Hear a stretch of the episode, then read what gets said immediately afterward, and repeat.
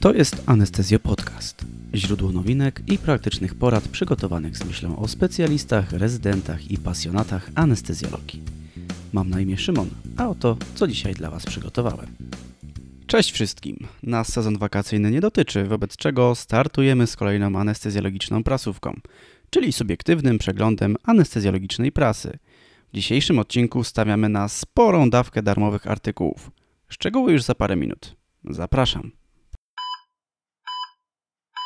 Zaczynamy od omówienia zastosowania nitrogliceryny w iniekcji podskórnej w kaniulacji tętnicy promieniowej u dzieci. U małych pacjentów tętnica promieniowa jest oczywiście mała. Poniżej drugiego roku życia jej przekrój może wynosić około 1 do 1,5 mm, co utrudnia zabieg i zwiększa ryzyko jego powikłań, takich jak skurcz tętnicy, krwiak czy niedokrwienie kończyny górnej. U osób dorosłych wykazano skuteczność podskórnego podania nitrogliceryny w rozszerzaniu tętnicy i zwiększaniu odsetka udanych prób jej nakłucia.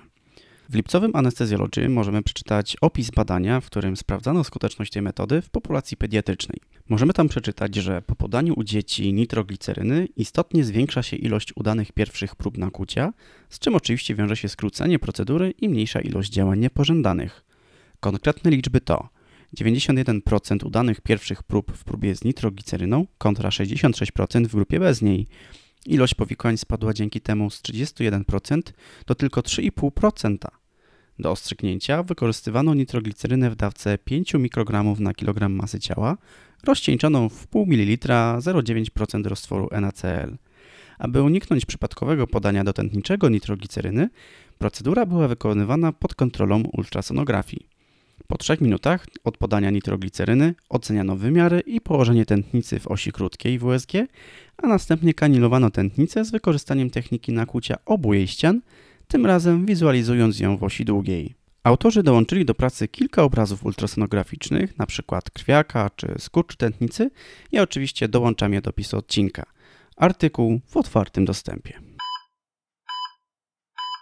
Teoretycznie masa ciała pacjentów sama w sobie staje się coraz mniej przydatnym wskaźnikiem, gdyż coraz częściej posługujemy się takimi parametrami jak należna masa ciała czy idealna masa ciała. Szczególnie w kontekście dawkowania anestetyków, czy co bardziej istotne, w dobieraniu właściwej objętości oddechowej. Cytując, gdy pacjentom grubieją kości, objętość płuc pozostaje niezmieniona, dlatego jest to bardzo, bardzo istotne, aby nie doprowadzić do ich uszkodzenia. Z drugiej strony, u chorobliwie otyłych osób dochodzi do wielu zaburzeń, które wpływają na farmakokinetykę leków, zwłaszcza zaburzenia w obrębie układu krążenia.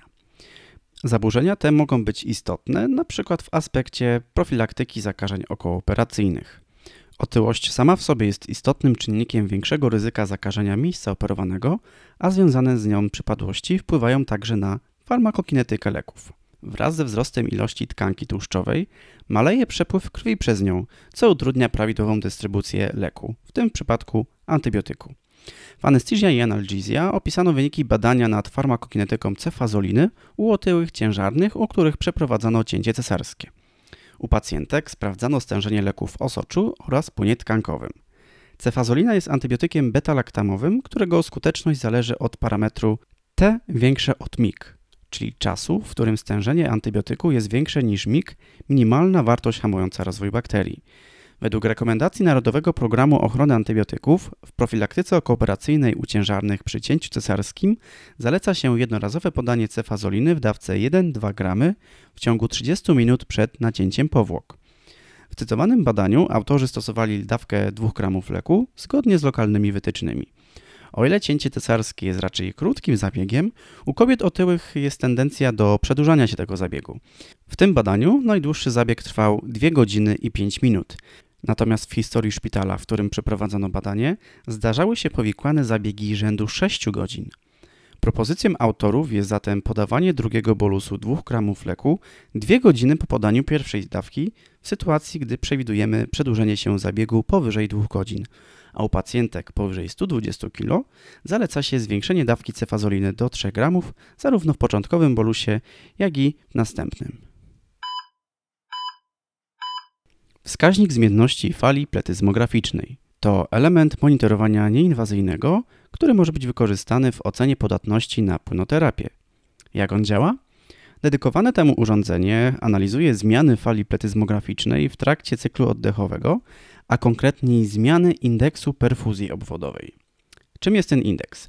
Indeks perfuzji obwodowej, w skrócie PI, to różnica między pochłanianiem promieniowania podczerwonego emitowanego przez pulsoksymetr, przez krew płynącą pulsacyjnie, czyli krew tętniczą, oraz niepulsacyjnie, czyli żylną i włośniczkową. PI wykazuje odchylenie w cyklu oddechowym wynikające m.in. z wpływu zmiennych ciśnień w klatce piersiowej na rzut serca. Poprzez porównanie skrajnych wartości PI otrzymujemy PVI, czyli właśnie wskaźnik zmienności fali petyzmograficznej. Im większa podatność na płynoterapię, tym wyższa wartość tego wskaźnika. Anesthesiology pisze o wieloośrodkowym, randomizowanym badaniu sprawdzającym przydatność tej metody w skracaniu długości pobytu w szpitalu i zmniejszaniu częstości ewentualnych powikłań w grupie 438 pacjentów poddawanych zabiegom artroplastyki stawu biodrowego lub stawu kolanowego. Jednym z założeń badaczy było utrzymanie średniego ciśnienia tętniczego powyżej 65 mm spartenci w czasie znieczulenia ogólnego. W grupie, w której oceniano PVI na bieżąco, dążono do utrzymania wartości tego wskaźnika powyżej 13%, podając w razie potrzeby bolusy roztworu żelatyny w dawce 3 ml na kilogram masy ciała. W obu grupach dodatkowo utrzymywano docelowe MAP poprzez wlew płynu oraz podając bolusy 30 mg efedryny, a następnie w razie kolejnej potrzeby poprzez wlew noradrenaliny. Z wyjątkiem większego zużycia płynu w grupie z oceną PVI, nie wykazano żadnych istotnych różnic, szczególnie w ilości powikłań pooperacyjnych.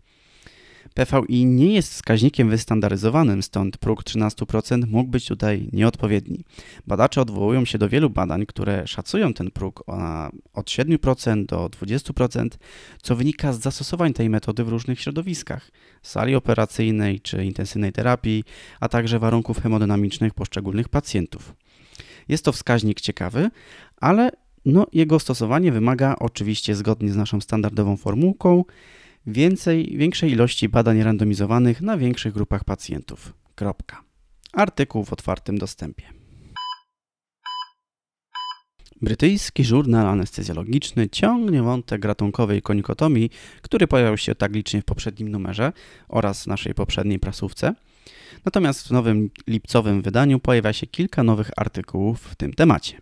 Pierwszy z nich zwraca uwagę na trenażery, które dostępne są w powszechnym, powiedzmy, szkoleniu, które no po prostu nie odzorowują warunków anatomicznych pacjentów bardzo otyłych, oczywiście, u których odległość między skórą a więzadłem pierścienno-tarczowym może przekraczać 3 cm.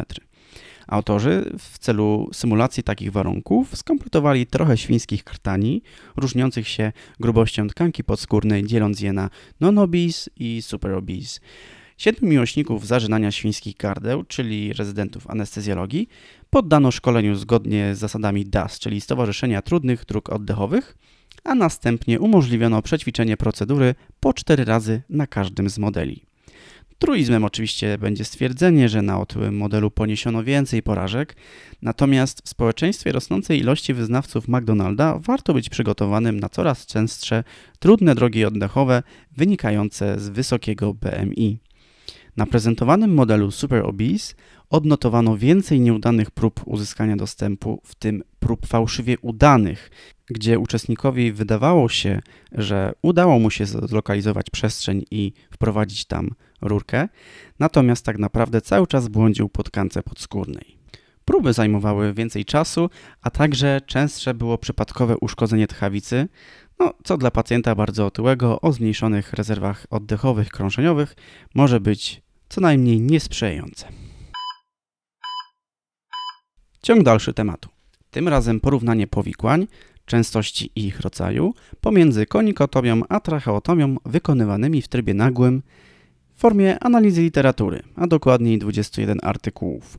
Powikłania podzielono wstępnie na wczesne, takie do 7 dni, późne powyżej 7 dni, drobne, które same ustąpiły lub nie wymagały interwencji oraz poważne powikłania, które takiej interwencji wymagały albo ich skutki utrzymywały się w czasie. Dla obu zabiegów odsetek powikłań drobnych wyniósł około 10%, powikłań poważnych około 17%, a wczesnych około 20%. Istotna różnica dotyczy powikłań późnych, które występują w 8% przypadków po konikotomii i aż 29% po tracheotomii. Na podstawie tych wyników autorzy stwierdzili, że być może lepiej jednak unikać tracheotomii w trybie nagłym i wykonywać ją po tym, jak stan pacjenta ustabilizuje się po wykonaniu konikotomii. Wątek konikotomii kończymy rozważaniami dotyczącymi identyfikacji więzadła pierścienno-tarczowego u dzieci. Mamy do dyspozycji badania obserwacyjne na niespełna setce dzieci, od niemowląt do dzieci do 16 roku życia, w którym oceniano trafność identyfikacji ultrasonograficznej więzadła oraz pomiarów jego długości w porównaniu z rezonansem magnetycznym.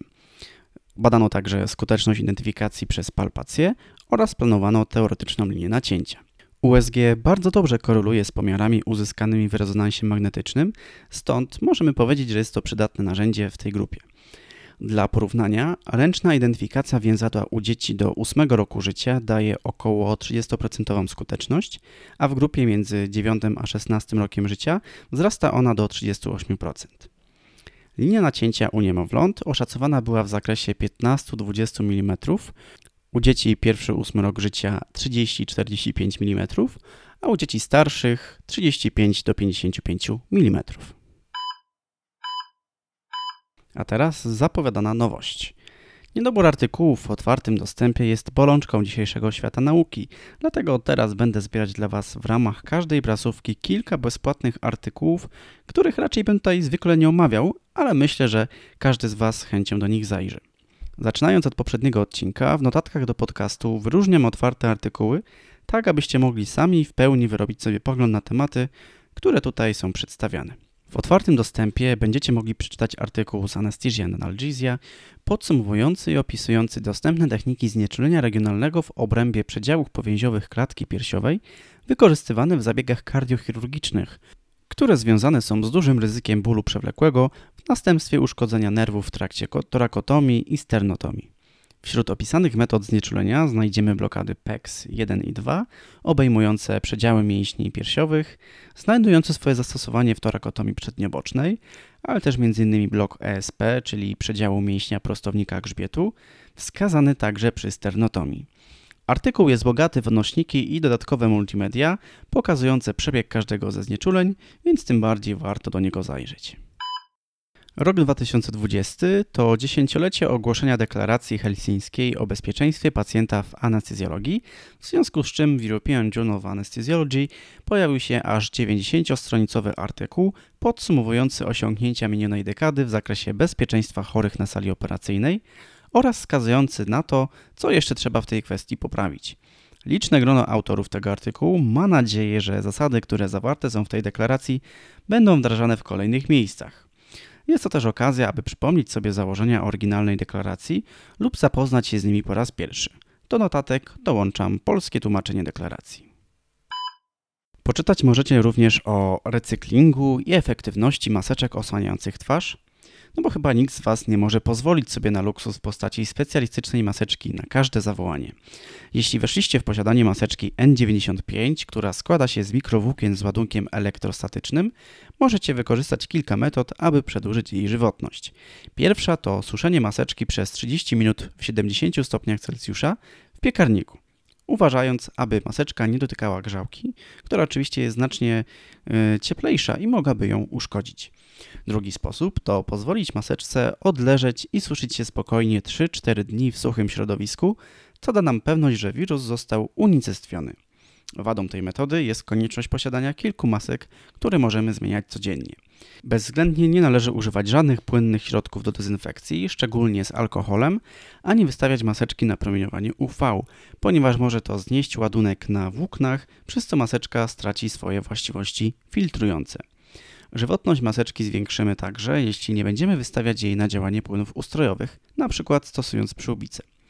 W sytuacji, gdy maska zostanie uszkodzona, czy też wejdzie w bezpośredni kontakt z płynami, należy ją wyrzucić.